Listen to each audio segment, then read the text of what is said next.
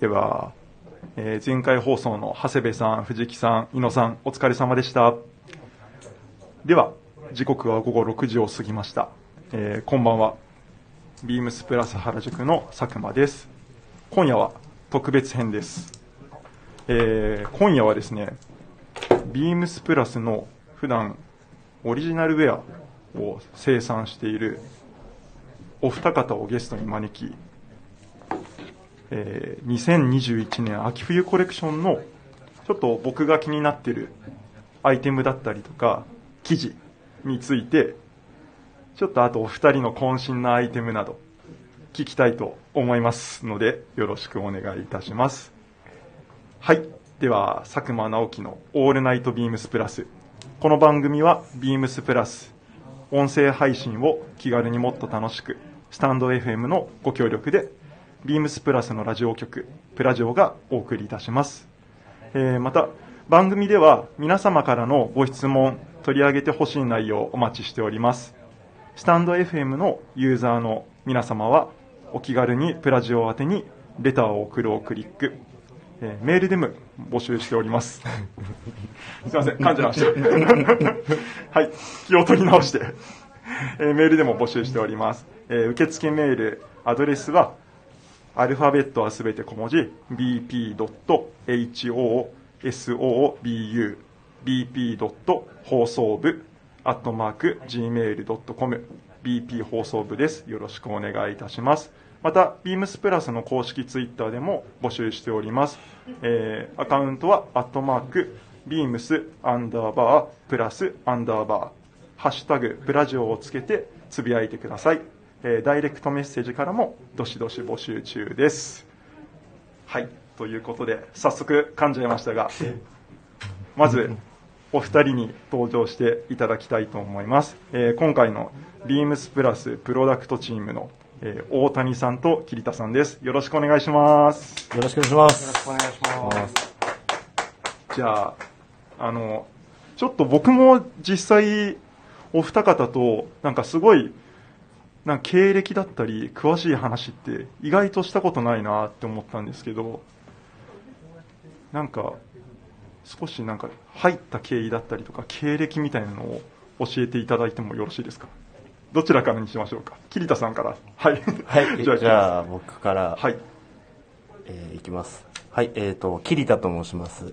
えー本日はよろしくお願いいはい。たします。よろしくお願いします。はい、えっ、と、まず僕がですね、はいえっ、と、ビームスに入ったのが、えっ、と、10 17年前ぐらいですね。はい。えっ、とそん、な前アルバイトで、えっ、と、大宮のお店のオープニングで、はいえー入社しました。はい。はい、で、えー、とその後、えー、と新宿のお店に移動してで、えービームスプラス原宿はい。で渋谷はい。のお店で店舗で、まあ、大体10年ぐらい働いて、でお店にいる時からまあなんですかねこうちょっと商品企画に、えー、と携わる機会なんかも持たせてもらって。いてそうなんですそうですね。で、まあ、自分で希望して今のあのものづくりのチームの方に、えー、と参画させてもらうようになりました。はい。はい、えちなみになんですけどそのお店にいる時からのそういう生産のお手伝いみたいなのってどんなことやったんですか？いやえっとね生産のお手伝いっていうよりはなんか、はいあのい今、まあ、昔で言うとなんかその若手企画。ああ 懐懐かちょっと懐かしいです。そう。懐かしいですね。そうか。若手企画って僕も最後の方にちょっとかじりましたけど、うんうんうん。なんかその後に多分ちょっと解散しましたね。確か。今現状活動してそうですね、一応、そのまあ後で多分詳しい話出ると思うんですけど、まあ、いわゆるそのビームスプラスの企画会議みたいなのが、うん組み立て会議っていうのが、今も、多分昔もそれってずっとですか、ありますか？えー、と組み立てお店の人が参加するはい。組み立て会議っていうのは、まあそうですね。僕がお店にいた時からずっとあって、はい、なのでまあその組み立て会議にもまあ参加させてもらってたっていうのもあるんですけうん。どそうですね。だからその時から、まあ、割とそのものづくり、まあ、当然その詳しいことは全く知らない中でも、まあ、割と近いところは見させてもらっていて、まあ、興味をはい持ってっていう感じ。ああなるほどなんか結構そういう生産管理だったりとかそういうプロダクトみたいなところって僕のイメージだと結構専門職じゃないですか、うんうん。なのでその僕らそういう桐田さんの場合だとお店からそういう専門職の方に入るっていうのがすごく結構びっくりしましてそう。けどビームスってそういう人多いですよねうんうん。他にもいらっしゃいますもんね。だあれそれってだ生産家に配属されてからそういうもうより勉強したんですか？あもちろんそのうんじ実務というか、はいそういう経験は当然なかったんで、はい。まあ徐々に徐々に教わりながらっていう感じで。はだからその若手企画みたいなのをやに参加させてもらってる時に、あはいあのまあ、今日一緒に、えー、とラジオを出させてもらってるその大谷さんとかはあのなんだろう困った時にはい。助けてもらってたみたいな感じ、はあなるほど。そうなんですね。じゃあ今大谷さんの話も出たので大谷さんもすいませんお待たせしてしまって。あ、いえいえ、はい。大丈夫です。よろしいでしょうか。はい。はいえっと、大谷です。よろしくお願いします。よろしくお願いします。僕はビームスで言うと多分10年ちょいぐらいはないんですよ。はい。で、中途で入って、はい。プラスで言うと2012年からあ。やってます。そうなんです。まあ他の、えっと、レーベルみたいのもやってるんですけど、はい。プラスはずっとそのまま続けてやってます。でその前は、はい。えっ、と二十歳ぐらいから、えっとインポートの販売はいそうですよね。やってまして、はい。それ6年ぐらいかな、はい。でその後に OEM の会社、はい。ものづくりの会社入って覚えて、はい。でうちっていう経歴です、なるほど。そうですよね。大谷さんの場合だと僕は結構そのもともとインポートのショップで働いてたっていうところはなんかお話聞いていてけそこ2012年ぐじゃあ草野さんの時からになるんですか？それディレクタあー今日2012年じゃないわ。そう。やったの。2010年です。すあいません入ったのは2009年なんです。うちに。なるほど。で、コレクションは2010年そうなんですね。大谷さんの仕事は桐田さんと主にどこがちょっと違かったりとかするんですか？あ僕の仕事は、えー、と役割でいうと企画っていう、はいはい。えー、とデザイン寄りの仕事になって、はいそれこそ生地の仕込みとかはい。あとパターンナさんに依頼とか、はい。そういう感じがメインの仕事はあなるほど。になります。まだなんか全然想像がなんかつかないです。桐田さんと桐田さんが先ん？先にた生地を例えばですけど仕込んでくるのが大谷さんってことですか？はい。なるほど。で桐田さんが？えーっとなんだろうな分かりやすく言うと、はい。えーサンプルの発注から、はい。えーっと量産の、はい。えーっとまあ、お店に入るまではいはいはい。ああなるほど。を見るっていうのが基本的には僕の役割で。でちょっとまあイレギュラーというかちょっと特殊なんですけど、プラスに関しては僕,、はい。あ僕もちょっと一部そのシャツとかはあのちょっと企画寄りの業務もやああらせてもそうらってるそうですよね。携わってる感じでしょう印象はい。なるほど。そうなんですよ。結構僕らビームスまあただ僕でもビームスプラス原宿にいて大谷さんだったり桐田さんとか結構お店に来てくれるじゃないですか。うん。でそれで週に1回ぐらい会ってなんかわからないこととかあったら結構聞いたりとか実際連絡して聞いたりとかしたんですけど多分他のお店の人だったりとかあとはそもそもの結構ビームスプラスのファンのだったりそういう、まあ、いわゆる顧客さんだったりとかってどうやってできるかみたいなのが結構未知数な感じはするんですよね。うんうんあ商品がそうですそうです、よくなんかこうやって洋服ってなんか当たり前のようにできててそれを販売してましたけどいざなんかちょっとそういう組み立て会議みたいなのとかに出ると、なんか、どうやってこれが、こういうのが形にしっかりなっていくんだろうなっていう、そういう過程がちょっと気になったんで、今回、このお二方を オファーさせていただいた次第でございます。そうですなので、ちょっとそういったところとかをもう少しここから掘り下げられればと思いますので、はい、はいよろしくお願いいたします。しますお。願いします。あっという間に15分経ちました。確かに。早いですね。そう、ありがたいことに。じゃあ、ちょっと、えっと、いくつか僕、ネタ仕込んできたんですよ。はい。はい。ちょっと、あの、テーマ言っていいですか？お願いします。はい。ありがとうございます。じゃあ、ちょっとまず、テーマ行かせていただきます。はい。ビームスプラスの洋服って、どのように誕生しているのか、深掘りさせていただきます。はい。はい。えっ、と、あ、これに関しては、今ちょっと、最初に出ましたけど、組み立て会議？組み立て会議の内容だったり、なんかその、まあ僕ら結構簡単に組み立て会議って言ってますけど、組み立て会議って何ぞやっていうところの説明からした方がいいですよね。そうですね。うん。はい。組み立て会議とは、大体、大体半年前ぐ、あれ？なん、1年前ですか？プラスはちょっと早いので。プラスは、そっか、海外展示会の兼ね合いもあって、1年半。あれ ?1 年半前ですよね、今。ってやってますよね。だから、つい、えっ、と、2週間前ぐらいに終わりましたもんね。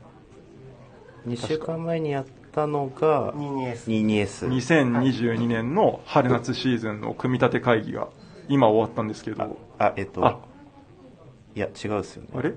あ、違う、に21 2000 2あれ？2022年のあ春夏。F え FW。FW だ。秋冬ですね。そう、自分らでもちょっと本当やりながらシーズンが分かんなくなっちゃう時がある。そうなんですよね。2022年の春、秋冬、秋冬秋冬ものの組み立て会議っていうのをやりまして、要は僕ら、あの、販売スタッフ、店舗のスタッフとかが、2022年の秋冬の企画を考えるんですよ。で、その企画に沿って、まあ、お店から少し代表として、まあ、あの、僕だったりとか、結構、あと、ビームスプラス有楽町のメンバー、はい、だったり、結構そういう複合店の、まあ、ルミネの中だったりとか、そういうインショップに入ってるスタッフも交えて、一日通して朝、結構すごいですよね。11時ぐらいから夜8時ぐらいまでずっと、もう、一日会議するんですよ。で、それで、トップスだったりとか、ボトムスだったりとか、こんなことをやりたいですって言われて、で、プレゼンテーションをして、時にはボコボコにされ、時には賛同してもらったりして、なんか出来上がるっていうような会議だったりします。けん一発でなんか決まるのっていうのはなかなか珍しいですかね。その、じゃあプレゼンテーションします。これじゃあやろうっていうのってあんまりなかったりしましたけどなんか、例えばこの、あれですよね、21FW、はいえっ、と、これから見ていただくようなものに関して言うと、あの、デッキベストあなんですけあ。ど、あれはもう、多分、案としては、何ぐらい上がってたんですかね。なんか稀にそういう、なんか一つの案に、はい。ね、こう、何件もこういうのがいいっていうのを被ありますねる時があって、はいで、あれは、まあそれだけ声が上がるんだったら、やってみようかみたいな感じで商品化したもうんのではあるんですけど、うんうん確かにそうですね、あのカデットパーカーみたいなやつでしたっけ？あと。カデットパーカーも、うん、そうですよね。あれはビームスプラス女子って言われる確かあの広島店の田坂,、うん田坂さん。はい、っていうスタッフが挙げたのがそのままなんか採用になったっていうのは話聞きましたね、あとパッチワークのはい。パンツもそうですよ。あそうなんですね、確か。それが田坂案なんですか、はい。ああすごいですね。そういうのもあるんですね。そう、だから結構お店のスタッフとしては、はい。ね、そういう自分がはい。意見挙げたものが実際にこう、はい。店頭に並ぶだったりとか、特に多分プラスに関してはその、海外の卸はい。もね、今かなり力入れてるっていうところもあって、そういうのは励みになるよいや多分。できるとすごい嬉しいですね、だからここら辺だったりあとは多分桐地さんとか大谷さんとかは出てないんですけど、ビームスプラスの比較的若手が集まるセクションミーティングみたいなのうんが月に1回ぐらいであったりするんですよ。で、それでやっぱり色を決めますだったり、うん。柄を決めますみたいなのがあって、それが決まるとやっぱ嬉しいですね。うんなんかそういうのから結構ものづくりとかなんか企画って楽しいなって思うようにうん。なってなんかそれをさらに自分で売れたりとか、まあ、買ってくれる顔の人がやっぱ僕らの場合だと見れるんで、うん。それがすごいなんかやりがいにつながるなって結構個人的には思ったりしてます、はい。そうなんです。まあけどそういうような組み立て会議がありましてその後じゃあ例えばなんですけどそのさっきのデッキベストでいきましょうか。うん。じゃあデッキベストがこういう案ができたからやりましょうっていう風になるんですか？なりました。その次ってどうなるんですか？前回？だからあれですよね。多分デッキベストの場合で言うと、はい。えーまあ、具体的にもこういうものっていう意見が上がってた中で、はい。その大谷さんがあのディレクターと言ってるその記事の仕込みの出張で、はあなるほど。まあ、そこにこう見合うような素材をはい。作って、はい。で例えばデッキベストでいうと、まあ、はい。今回そのちょっとリバーシブルにアレンジしてたりするんですけど、はい。まあ、表地、はい。えっとツイル面はじゃあこういう素材でこういう色で。はい。で裏面のボアはまあじゃあ今回はポリエステルのそのフリースはい。を使ってアップデートさせましょうみたいなことをその場で考えてはい。仕込んではい。でそれを元にサンプルを作ってみてああなるほど。え記事その記事出張っていうのはなんか海外に行ったりするんですか？国内なんですか？全部今国内でやってて、はい。で今デッキベストだけ、えっと、切り離して喋ったんですけど、はい。もともとはあの企画会議の後にはい。一回ディレクターが編集するんですよ、はい全部のアイテムのバランスだったりとか。はあなるほど。でそのマップみたいのができて、はい。それを持って記事の出張に行はい。くっていう、へえ。それ出張行く場所っていうのってなんかああんまりこれは言えない感じなんですか？ます言えますよ。別に。と10日間ぐらい行くんですけど、はいはい。あの合泉の地区のはい。北陸行ったりとか、あとはウールだったら名古屋のはい。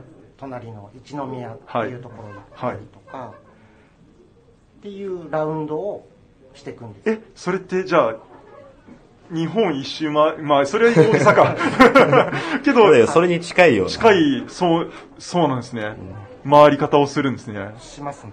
へえ面白いですね。うん。で多分他の記事出張とかとちょっと違うのかもしれないんですけど、はい。プラスの場合はもう25マークとか30マークとか全部各色ではい。依頼してきちゃうんで、はい。現場で。はい。えだからそれで25マークっていうのはどういうことなんですえっと素材の品番という。品番数。かはあ。えじゃあ25品番みたいな25ことですか？品番の記事をはい。全部各色ではい。依頼してくるっていうのがこの記事出張なんですなるほどじゃあもう洋服を作るのには欠かせないこれが一応作業になるんですね。そうですね。はあ。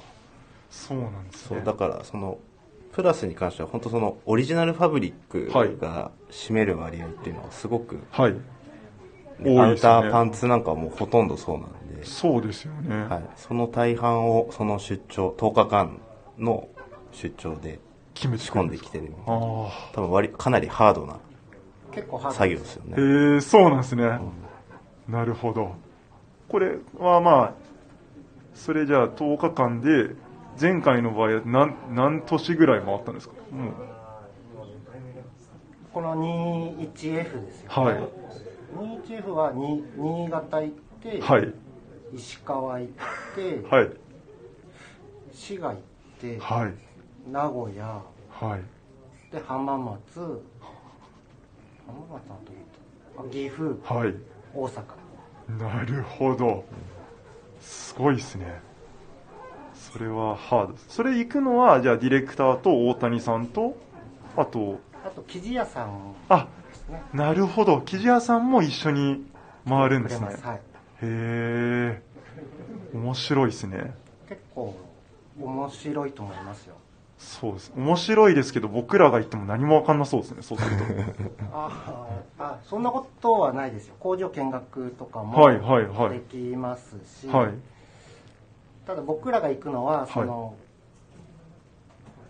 記事の工場に入ってその現場の人と話したいから、はい。だから行くんへえ。現場の人と話して、こういう記事作りたいんですとかいうこともあるんですか？あそうですそれもあるし、はいこういうのをテストしてるんですはい。ああ、なるほど。うんえ、それじゃあ、ディレクターの、また、まあ、溝の無茶ぶりみたいな感じのも、結構あったりするんですか？でも意外と無茶ぶりしないですあよ、そうなんですね。多分イメージよりかはあ、イメージはそうですね。ただ結果事故みたいなのが起きたことはあるんですけどうんなるほど。そうなんですね。んけど、それもまあ、あっての面白さが、そうですはい、あるんですもんね。なるほど。じゃあ、これで、じゃあ、記事出張行って、じゃあ、こういう記事でやりますってなりました。そうしたら、その後には、今度、パターンを起こすんですか？そうです流れで言うと生地を仕込んで、はい形を仕込んで、はいそれがあのよく聞くファーストサンプルとかはあ、なるほど、聞きますね。はいはい。セカンドサンプルとかやって、でセカンドサンプルが各色になってて、はい。で海外展示会やって量産っていう。なるほど。で、時々サンプル仕上がってきて、あれ？みたいなこともあったりするんですか？昔はありましたけど今はそんなにないですよ、そうなんですね。ある程度イメージ通りのものが出来上がってくるんですね。へーそれのファーストサンプルとかを仕込むタイミングで、はい。あのパターンとかはい。を依頼していくっていう、なるそこほど。で桐田さんが登場している。あ、僕は、えっと、パターンを依頼します、はい。でボタンとか付属をはい決めます、はい。でそこまででなるでそこのほど。工場とのやり取りは桐田さんとあ、で、そこでバトンタッチになるんですね。で、そこから桐田さんの場合だと、さっき、まあちょっと、冒頭でお話ししたような感じですか？そこからそうですねだから、えー工場にサンプルを発注はい。して、はい。でファーストサンプルが上がってきて、はいでそれを一回、まあ、検討というか、はい修正するのかどうかっていうところも含めてあーなるほどまあ、みみんな一回で一回話して、はいで、えー、と修正をく加えるものは加えて、はい。その各色、はいセカンドサンプルっなるほど。ていう形、はあ。で、それでけど、最終的に仕上がるってことですもんね。洋服だったら1枚そういう一型作るのに、どれぐらいの月日っていうのがかかるんですか？それって。結果。どうですかねまあだからオリジナルファブリックの場合はまずそのサンプルならサンプルはい単、サンプル用の生地あ、を作るのにまあ多分最低はい。60日とかなるほど。かかまずを、まずはそうですね。形の前に生地作らなきゃいけないんですもんね。うんそこからですもんね。っていうのもあってその仕込みが早いっていうのもなるほど。そうですよね。だって流れ、流れてるっていう、まあお客さん伝わるかな。その、まあ、もともとあるような生地を使って洋服を作れば、もっと簡単に、んよまあ理論上は作れるってことですもんね。もちろんもちろんそれを、ただ、オリジナルファブリックを作るっていうのは、こういう生地がいいんだとか、そういう古着のこの生地を再現したいみたいなところがあって、そうですね生地を作ったりするんですか？あと多分プラスに関しては多分柄物まあこれディレクターのはい。趣味思考の部分はあるんですけどはい。柄物の割合がかなり多いはいんで、そうですね。うん、そういうものはオリジナルで作ることああ、なるほど。え、じゃあ、その柄物を例えば、その柄ってどこで見つけたりするんですか？いろいろっすよね古着もあるし生地屋さんで、はいえっと、もう何年何十年前になるのかはい。ななんか生地の、あのー古いヨーロッパのブックとか持ってるところもあるええあ、そうなんですね。そういうのの、えっと、資料もはい。持ってる写真として持ってるし、はい。あと生地出張って言ったんですけどすごい荷物が古着を そうどっさり持っていくんで、はい。車一部車使ったりもするんですけど、はい。そういうふうにこう回っていくんですよへえ、そうなんですね。バン開けるとちょっとしたバンドマンみたいな感じになるんですよどんだけ荷物入ってるんだっていうように感じになってるんですね。リースバッグの大きいのを、はい多分4、5個持ってて、やばいですね、んリースバッグってまあ僕らそうですね、お店にあったりとかするんですけど、もう、それ1個で、もう何枚、何十着入ってるんだっていうぐらいですもんね。そうですね入りますね。それを、じゃあそのサンプルとか見つけてくるのは、それ古着屋とかで見つけてくるんですか？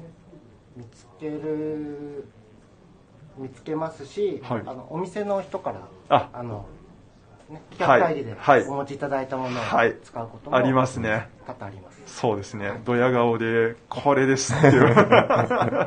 持ってってド滑りするみたいなこととかも、そうですね。あったりしますからね。なるほど。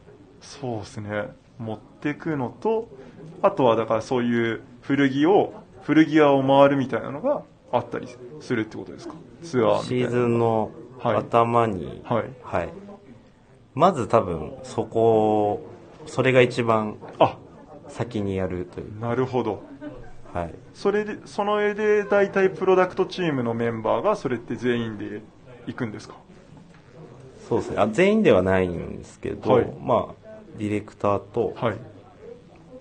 あと、大谷さんと、はい。あと、ニットカットの方、あの、担当してもらってるその大川さはい。んと、はい。はい。あと僕で行ってます。なるほど。行くのはどこなんですかちなみに。大体、まあ、過去にはなんかいろいろ行ってましたけど、最近はもう、はい、高円寺。ああ、高円寺ですね。やっぱり集まってますもんね、うんお店も。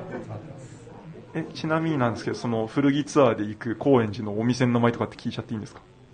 お店はね、もう大体、はい。あの、古着好きな方が行かれてるようなところ、大体行ってるんですけど、いまあ、すごいお世話になってるのは、あの、サントラップさん。ああ、なるほど。そうなんですね。かなりお世話になっております。へえ。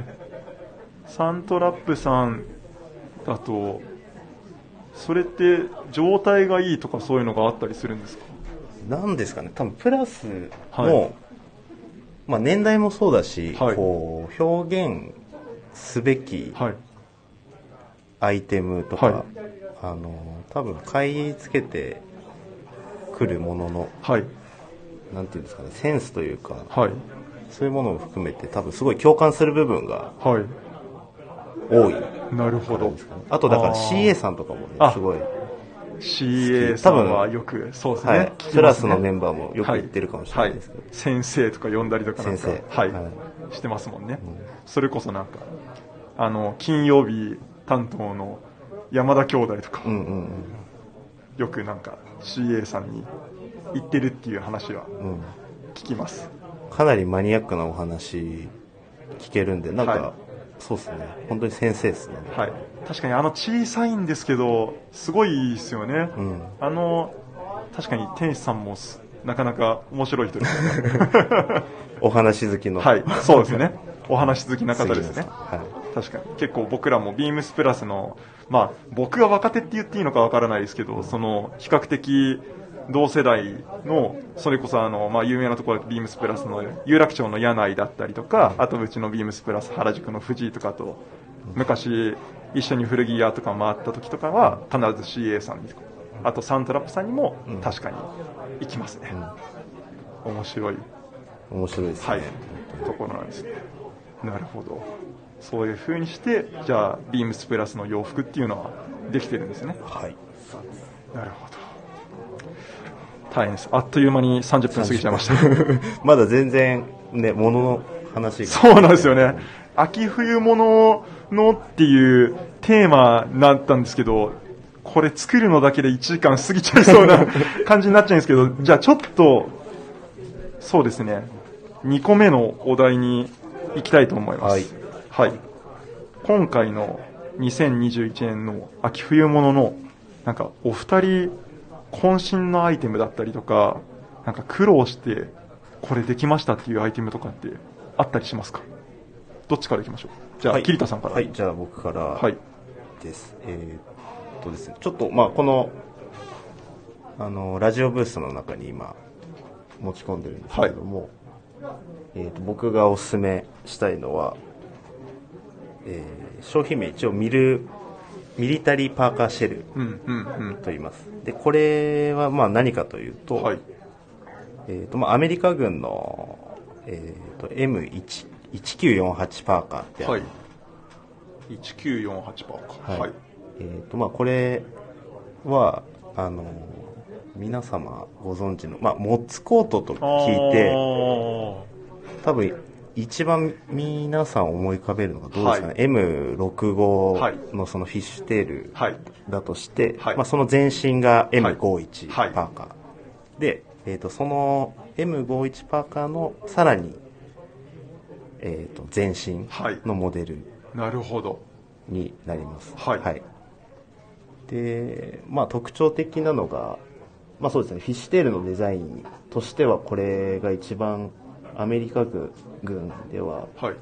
あの一一番初めに採用されてるモデルで、はい。えっ、と51と大きく違うのが袖左袖につく、はい。まあ、シガレットポケット、ああなるほど。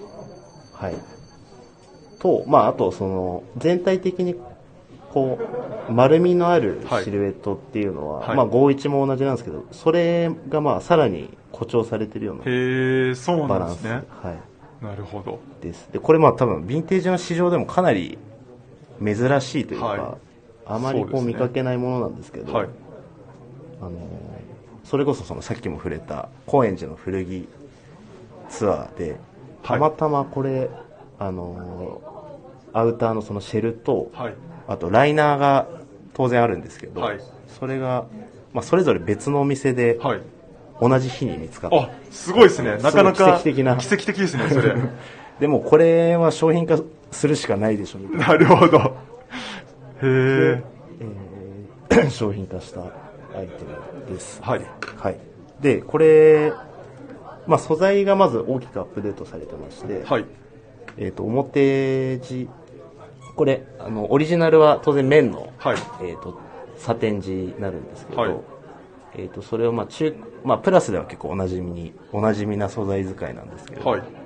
えー、と中空紙ナイロはあなるほど。ンの、えー、と3レイヤーのはい、素材、スなので。リ ー中空紙ナイロンの3レイヤーって、もう、かなり一気に、はい、そうですね、専門的用語が出てきましたけど、これけど僕もちょっと今触ってみたんですけど、この中空紙ってコ、コットンみたいな感じなんですけど、コットンじゃないんですよね。これだから後加工でこうややこの綿ライクなはい。雰囲気っていうのも出されてる、これ、はい。トトーレさんの糸で、はい。えっと、セボナセボナサムロンってあの糸があって、はい。で中空紙って、はい。い、くつか種類があるんですよ、はい。中空紙ってマカロニみたいなイメージああ、なるほど。はい。初めからなってるのがあってはい。でこれは中空処理って言って途中で、はい。えっと、薬で真ん中を溶かすみたいなイメージはあ、すごい技術なんですね。だからすごい軽くなるはい。うん確かに軽いですよね、これ。外側だけ、さ持った時は。でそれを3レイヤーにするんですけど、はい。う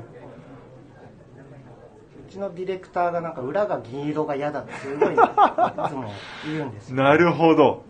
けど確かになんかいわゆるシェルみたいなのって、そういう裏側ってちょっと気になりますよね。うん。一気になんかハイテク感出ちゃうんで、はいはい。確かにこういうミリタリーのアイテムに落とし込んだ時に、はい。まあ、若干違和感が出たりっていうのはね、はい。あるあるっすよね。そうなんですそうなるほど。でそれが嫌だから裏も、えっと、染められる ものを使うんです。なるほど。でこの、えっと、3レイヤーってまあ3層なんですけど、はい。表側が、えーそのナイロンの中空紙はい。で真ん中があのメンブレンって呼ばれる膜、はい。コアテックスみたいなイメージあなんですけど、ー。が入ってて裏が、はい。えー、と染めたもの。をはい。貼る、がその真ん中も一はい。応、えーサイトス GR っていうはい。環境に優しはいいようなのをはい。使ってるっていう、なるほど。なのでそのサイトス GR がその糖質防水のフィルムなんで、はい。はい。あのーそうですね。防水。まあ当然これ使用上その完全防水っていうことではないんですけど、はい。あの糖質性能をはい。持たせたはい。素材。なのでまあえー、とオリジナルと比較して多分一番大きく違うのがその手持ち感というかあの、はい。着用した時の軽さっていうところが一番のポイントで、い。まあ、さらにそこにその糖質防水の機能はい。が備わった。群れを逃がしてね。である程度撥水もして撥水もしてくれるはい。っていうのがすごいですね。かなり。ハイテクなんですけどけど見た目はだいぶクラシックですよね。多分パッと見、はい。そんわかんない、うん、わからないです。かなりよくできてると思います、はい。はい。面白いですね。で一応、まあ、軽く触れるとそのライナーも、はい。あの一緒にあのヴィンテージのものを買ってきてるんで、はい。それもあの現代的アップデートはい。させたはい。素材使い、なるほど。あのまあ、オリジナルと大きく違うのがあのポリエステルのフリース。はい。あのウールのボアはい。を使ってるものをはい。ポリエステルフリースに置き換えて、はい。まあ、こちらも着心地を優先した、はい、素材使いになってます。じゃあまあもちろんセットでも着れますし単品同士でもうんそれぞれ単品使える使い。あの、はい。ライナーはあの当然あのオリジナルはボタンがつかないのであーそれはなるほど。あの1枚着できるようなデザインですよねに落とし込んで。じゃあなんかポケットとかもついて、それはもうそれだけでももちろん着れるようはいにっていうふうには、単品でも全然あの十分多分アウターとしてうんうん着用できうんるボリュームというか、はい、防寒性楽しみですね、はい。気になりました。これシルエットってちなみにじゃあ古着と結構似たシルエットになってるんですか？かなりオリジンの雰囲気はそのままに残し、なるほど。はい、でディテール的な部分で若干そのはい。ポケットがはい。ダブルポケットになってたりとかっていう、はあ。まあおなじみのはいアップおなじみですね。デートではあるかもしれないです。はい。すごいですね、楽しみです。えすごくおすすめ。あはい。はい。大谷さんもあったりするんですか？僕は、まあ、ルックでも使われてるんですけど、ダウン。はい。ダウンですね。おはい。ジャケット。はい。意外とプラスは、はい。ダウン面白いの作ってて、はい。で去年変わってましたもん、はい、去年僕が買った、まああの、まあ、みぞも僕も言う令和史上最強の 最最高傑作のダウンジャケットだって言って、けど令和何年やねんみたいな 話ではあったんですけど、けど本当にスタッフ、なんかもう気持ち悪いぐらいにビームスプラスのスタッフが集まると、もうそればっか来てて、んもうこれ誰の誰のみたいな感じになったり、んお客様も比較的、なんていうんですかね、このダウンって、どこのダウンジャケットですか、どこのブランドですかとか言われたりとか、そういうすごい反響があったアイテムですね。あれもサイトス GR が貼ってあるんですよはい。素晴らしいです。最高傑作でした。で今回は、はいえっとエディ・バウアーの昔のユーコンジャケットおー、なるほど。をベースにした、はい。襟元にムートンがついたはい、はい、はい。ものですね、うん。でこれ生地表と裏、はい。実は同じ生地なんですよ。え？同じ生地ではい、表側ははい、シャンブレーになっててはい。裏側はソリッドに染めてるっていう。へえ。これもまたさっきと同じような感じですか？その裏側、表と裏みたいなワードと見えか。方を一緒にしたかったのと、はい。あとどうしても表側はシャンブレーにしたかったんですが、縦と横のはい色が違うもの、なるほど。これが結構リクエスト出してもなかなかはい見つからなくて、ー久しぶりに出張前に1回リクエストして、はい。で出てきたのがその記事なんですよへえ、そうなんですね。じゃあそこは結構苦労された。しましたねだから同じポリエステルの縦横なんですけど、はい。えっと横がはい。カチオンっていう、はい。同じポリエステルなんですけど、はい染める染料はちょっと違うんですよ プロフェッショナルすぎて、マニアックな話そうです。ついていけないレベルになってきました。縦と色横のはい色を変えて、はい。今そこにかけてるのがはいベージュだと、ベージュと、まあ、違う色をはい。カーキっぽいのを入れてシャンブレーにしたりオレンジもへー2色違うオレンジを選んでみたりとかそうなんですね。へえ。それをちょっと違くすることによって表情が生まれるんですか？そうですそうですああ、まあ僕らが、まあビームスプラスのスタッフとかが好きな言葉ですね。表情が生まれるとか、そうですね、ムードあるみたいなところが、じゃあそういうところからちゃんと裏付けされてるっていうとところなんですね。僕の記憶が正しければこの形をご利用ししたのははい。桐田さんはずですじゃあ、じゃあ、桐田さん、桐田さんの渾身の一一作じゃなかったんですか？あれそうですよね。すごいしつこく絶対これがいいって言われたボアなんか襟のボムートンっていうそのボア使いみたいなのってすごいプラスっぽいなっていうイメージがあって、僕は割と好きなんですけど、はい。はい。けど確かになんか、いい意味で、その、いなたいというか、ちょっとその、ちょっとどんくさいじゃないですけど、なんかそれが、多分ビームスプラスの洋服とかウェアにすごい、スッと馴染みそうな感じはありますね。ですけど、オレンジとかもいい色っすね。いやいい色です、うんはいすごくいい色です、はいサックスもねサックスグレーにしてる、うんうんはい。あれも結構微妙な、絶妙なまた色ですよね。あそこら辺、早く見てもらいたいですね、皆さんにも。これ、じゃあ実際に、その、いわゆる元ネタみたいなカラーリングから取ったんですか？そういう色って。これは割とあオリジナルもはい。いろいろ多色展開してるんですけどあなるほのどちらかっていうと多分ディレクターのやりたいはいはいはいはい。色で組んで、まあ、はいオリーブがあれですよね元うんあって、えっと元ネタに近い、はいなるほど。いいですね。これもまた、今年も、じゃあ、だから今僕が思ったのは、ビームスプラス原宿って、まあ、いわゆる天空ゾーンって言って、あの、まあ、古着屋でいう、その、上の方にするんですよ。あ。で、うん。これちょっと取ってもらっていいですかって言わせた勝ちみたいなのを勝手に思ったりするんですけうんうんど、そのゾーン行きにはまずは、確かにそうだなはい、行って、え、これどこのブランドですかって言われたら、そうですね。それがなんかすごい嬉しいなって、うん。結構はい、思ったりします。じゃあ、まあ、これがお二人の渾身のアイテムですね。はい、はいはい。じゃあ、ちなみになんですけど、やばいっす。もう時間がもう45分です。確かに早いですねめちゃくちゃ押してます。けど、あの、ちょっと、けど僕も気になったアイテムあるんですよ。はいそれもちょっと聞いてもいいですか？お願いしますありがとうございます。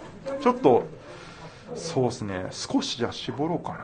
なんか少し質問とかも切ったりしてもらってるんで、じゃあちょっと、一方ずつ質問してっていいですかはいはい。一個、僕がまずすごいいいなって思ったのが、このビームスプラスのこれ、アドベンチャーシャツ。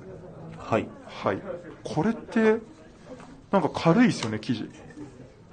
軽いのとなんか鴨柄と二型って、これってどんなアイテムなんですかこれまずあの、はい今回新型で、はい。あの新しくパターンを起こしたシャツになるんですけど、はいえっ、と元ネタというか、はいあの参考にしたのが、はい。えっ、とねこれプラス原宿の、はいえー店長はい。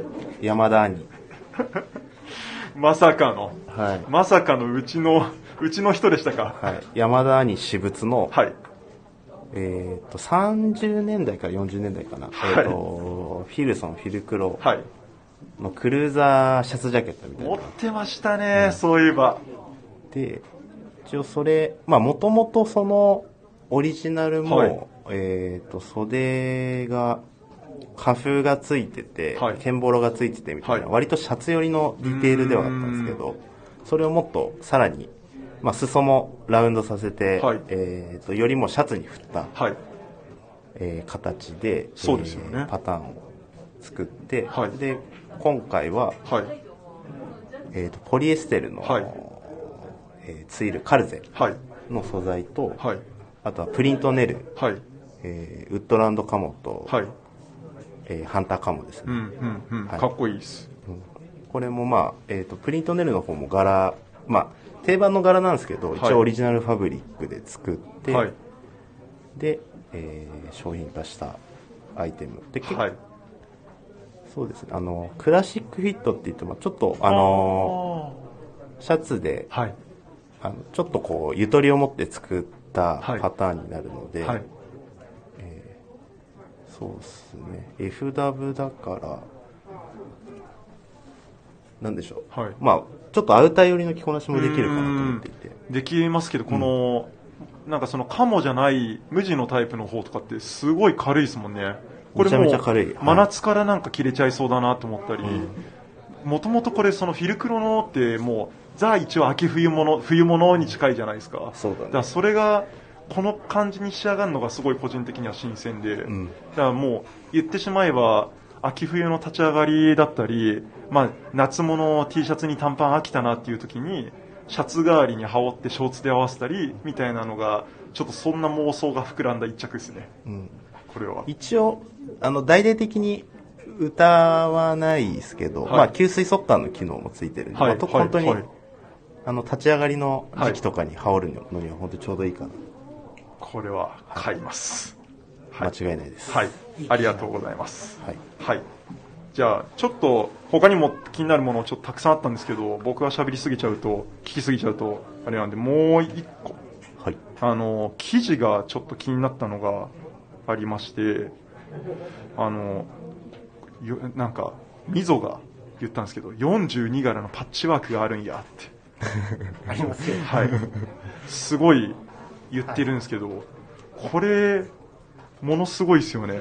これって、一体、何なんですか？これは、はいえっとオリジナルの柄は2柄しか入ってないんですけど、はい生地屋さんが持ってる生地はい。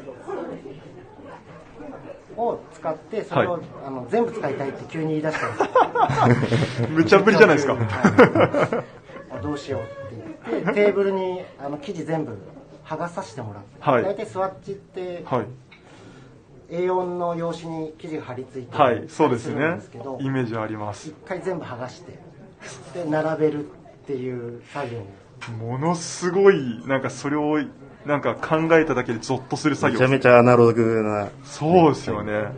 ただ一回並べて、はい。あの無地とチェックがあるんで、はいそれのバランス見て並び替えて。はい。で42なんで横7つにしたの。かはい。なで縦6はい。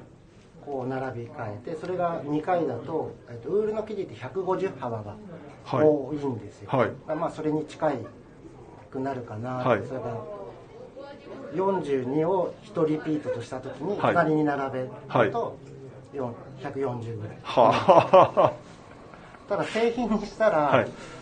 これ全部入ってるのかっていう話になってはい、はい、はい。で最終製品、えーコートとパンツがあるんですけど、はいまあ、コートの方ではい1回サンプル作って、はい。でバランス見て調整してっていうはあ。感じですねじゃあちゃんとパンツでも42柄は入って。パンツは入ってないとあ、なるほど。入ってないんですねコー。トは確実に入ってますなるほど。そうですね。コートはまあもちろんですけど、長さがはいはい。生地もその分取ってますからね。はいそれを、ちょっと、そうですね。入荷したらちょっと数えてみたいなと。そんなのも、だって今結構あと、僕らの中だとパッチワークプリントみたいなのも多いじゃないですか。はいなんか、で、実際今回もパッチワークプリントもありますもんね。今回ねあとプリントじゃなくてドビあーなんですよなるほど。4柄でそうなんですね。で、はい。生地的に言うとあや20って二重折りってはい、はい、2枚は重なってるようなイメージしてもらえばいいんですけど、を作ったんですい。なるほど。これは結構大変だったんですよへえ。今回、今回はじゃあ、その、またパッチワークみたいなのを、ちゃんと作っちゃったんですね。作りましたね、うんはい海外にはすごい人気でうん、かっこいいです、これ。会議ではちょっとため息 あれ？コストがめちゃめちゃね、当然あれ？あれかかるんで。このため息は誰のため息なのかっていう。マーチャンダイザーからするとね。そうですね。お財布泣かせとかそうですね。一体これ、まあその、なんか、ちゃん、結構リアルな話になる、なりますけど、そういう、まあ要は、僕らって、こだわり抜いちゃうじゃないですか。そうですそうすると、一体これ、いくらで販売するんだっていう枠ですよね。うんけどまあそれをや、なんだかんだでやらせてくれるのがビームスプラスって僕は結構。そうですねはい。最近は下向くようにしてますはあってため息がついたらややり、すぎた時は下向くようにしてますけどまあそこのさじ加減がなんかまあやっぱり楽しかったりそうですねなんかそのえこれ本当にさっきもですけどビームスプラスのものなんですかっていうのがすごくなんか年々お問い合わせも増えてきたりとかうん。するのがなんかすごく嬉しいなって。うん。はい。嬉しいですね。はい。すごく。思ったりしてますね。そうなんですよ。す大変です。もう53分になおっちゃいまですね。ありがとうございます。ちょっとけど、あのーちょっと質問させてくれみたいなのが、ちょこちょこと来てまして、はい。少しだけ、そのリスナーさんから質問届いてるので、はい。お便り少し読ませてもらってもいいですか？どうぞ。はい。じゃあちょっと、少し絞っていきますね。はい。はい。じゃあ、ラジオネーム、ゲーハーランナーさんより。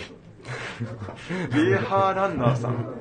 なんとなくね、なんとなく、あの人だろうなあれ？そうですね。あれ？これもしやレギュラーメンバーかもしれない。ですけど、えっと、今までのビームスプラスのアイテムの中で、やっぱ生産とかで大変だったアイテムってあったりしますか？質問が届いております。なんかありますか？大変だったのは、あの18年かはい19年に、はい。えーっと中空市ではい。バーバリーのコートみたいのを作るっていう企画をはい。やったんですよ、はい。その時に生地で、はい。えっと、縦糸にモッツコートで使ってるナイロンの生地を使って、はい。横にあの原着って色のついたポリエステルのがあるんですけど。それをそれで生地を作っはい。中空処理したら、はい。横糸のポリエステルが全部溶けちゃって。え？それどうなっちゃうんですか？あの生地生地屋さんが糸持ってきてへえ。溶けました。そんなことが起こるんっていうですね。事件が一番の事故ですよね。じゃあそれはもうせいあの商品化はせず。あいえ最終、はい。縦糸を変えてあ作ったんですけど。なるほど。本当は中空紙の軽いのを作りたかったんです。へえそうなんですね。カラーで2色でやってますよ、はい。実際。なるほど。へえ面白いですね。そんなことも 苦労 そんな苦労があったりとかもするんですね。ただ縦糸だけ見せられても結構複雑な 複雑ですね。どうしましょうかね、はい。そうですね。どうしましょうかね。になっちゃいますね。なるほど。え桐田さんも何かあったりしました？苦労というか、あの、割ともう数シーズン展開させてもらってますけど、はいえっ、とですね、さあの、ミリタリーのバックサテンと、はい。あとヘリンボンツイルで、はいはいはい。えっ、と、三なしっていうシリーズがあります。はい。あの、パンツに落とし込んでる、これじゃあ今も売ってるやつですか、うん、あの、ベイカーあと、ああと、えっ、とですね、とヘリンボーントラウザーうんとヘリンボントラウザーズあの、ワンプリーツのベイカーパンツ。あれ？えっ、とね、1P じゃない。じゃない方、ユーティリティトラウザーズ。ユーティリティトラウザーズユーティビービームスプラスのユーティリティトラウザーズと、うんえっ、と、ビームスプラスのミリタリーヘリンボーントラウザーズですね。はい、今もう店頭で販売してはい。る商品大好評な好評のアイテムです。はい。ありがとうございます特に多分ね、あの、原宿のプラスなんかでははい人気だと思うんですけど、はい。で、それが、あの、はいその三なしっていうのが、はいまあ、いわゆるその、通常のそのカラー生地はい。では、あの、生理加工で、はい。そのサンフォライズ、はいまあ、いわゆるそれははい防縮の加工と、はいあと、欅、はい。表面のこの毛羽をはい焼く焼く。はい。のと、あと、スキューっていう、それはだから、あれですよね、遮光しないように、はあ、なるほど。そういう加工をして、はいえっ、と、生地を、はいえっ、と、仕上げるんですけど、はいその、まあ、要は当時の風合いを優先して、はいその処理をしないっはい。ていうのが、まあ、売りの生地なんですけど、はい。だからね、めちゃめちゃ、やっぱり寸法が安定しないんですよね。はあ、なるほど。そうなんですね。えじゃあそういう、まあ、いわゆる縮みの差が出たりとか、あの、上がる、上がりのタイミングによって、はい。うん、あのー染料もちょっとスレンっていうはい特殊な、はオリーブとかはスレン染料っていう、はい。ケンロードの、はい。まあそれも当時の染料ですね。はい。を使ってたりするので、はい。まあ、色ブレもしやすい、はい。かつ製品で洗った時にサイズのブレも起きやすい。みたいなるほど。かなりあの生産泣かせの素材ではあるんですけど。はあ、そうなんですね。そんな苦労はあります。なるほど。はい確かに。じゃあちょっとだけそういう着丈の長さの誤差だったり、ウエストのサイズの誤差みたいなところも、まあ、今日、あの、ご容赦いただけるとご容赦に助かります。はい。そうですね。はい実際なんか、一回僕、確かにキリスさんが、そうですね、相談した記憶があります。これ長さ、ちょっと違うかもしれないですって言って。けどまあ、それも踏まえてのっていう、おもしビームスプラスって面白いところだなってすごく思ったんで、なんか、なんかそう逆に愛着が僕は結構湧いたりとかしました。だから実際に履いてもらったりとかするのも、やっぱすごいありがたいことですし、うんうんまあちょっとこの上まあこのコロナ禍でお店に来てくださいっていうのは、なんかまあ、なるなかなか言えないんですけど、まあそうですね、来てちゃんと履いてみてっていう風にしてもらいたい。一本ではありますね。そうですね。まあ、ただ、一応、それはちゃんと、そうですね、ご容赦の、まあ、今日、まあ、範囲内みたいなところではありますけどね。あの、よっぽどひどい場合は、はいあの、当然。はい。はい。そうですね。なるほど。ありがとうございます。さあ、そんな感あじ。もう結構終盤、すいません。もう、7時になっちゃいますね。あれ？ちょっとね、一個だけ、いいですか？僕ちょっとあの、お指令を。指令ですか？どうしましあの、一個ちょっとた、はい。最後にお伝えしたいんですけど、はい。あの、2P はい。あの、もう本当ロングセラーのモデルですね、プラスでは。はいで、もう多分10年ぐらい継続で展開しててね。あの、海外でも非常に今人気のはいパンツがあって、はい。でですね、はい。あの、まあ、ある方、はいあの、まあ、名前言っちゃいますけど、メンズカジュアルの、はいあの、統括ディレクターの中田、はい中田さんはい。から、えっ、と、そのプラスの 2P 知能ははい俺が作ったっていうのをこの場で言ってくれっていうこの場で、あ指令をそうですね。けど、受けたので。その10年前に作ったものも、ちゃんと今もビームスプラスの、ビームスプラス原宿でうもん定番ですし、やっぱりですけど、毎、ほとんど毎日やっぱ1日1本売れるぐらいのリリース数なんですよ。ありがたいですねありがたいですね。はい。それって、やっぱりすごいことですよね。うんもでもあれサンプルができた時そこのオフィスにいた人たち売れないって言ってましたう そういうこともあるんですね。そうだなって言わ売れなそうだたな言われたのに、記憶はありますこんなにベストヒットになるっていう、そんなこともはいはい。まあ、まだまだと。だから、これからも生み出して、まあ、きっと、溝さん含め、そうですね。まあ、大谷さんだったり、桐津さんだったり、まあ、そうですね。店舗スタッフも含めてで、なんか、また、そういうお客さんに喜んでもらえるものをはい作っていけたらいいなと、そうですね。はい。はい。頑張りたいです、はい、思っております。はい。全然、みぞさんが止めないんで、あれ、もう7時過ぎちゃいました。そうですね。かなり、あっという間の1時間でした。そうですねはい。はいそうですね。もう、だいぶ、そうですね。まだまだ正直話し足りないんですけど、一応、そうですね。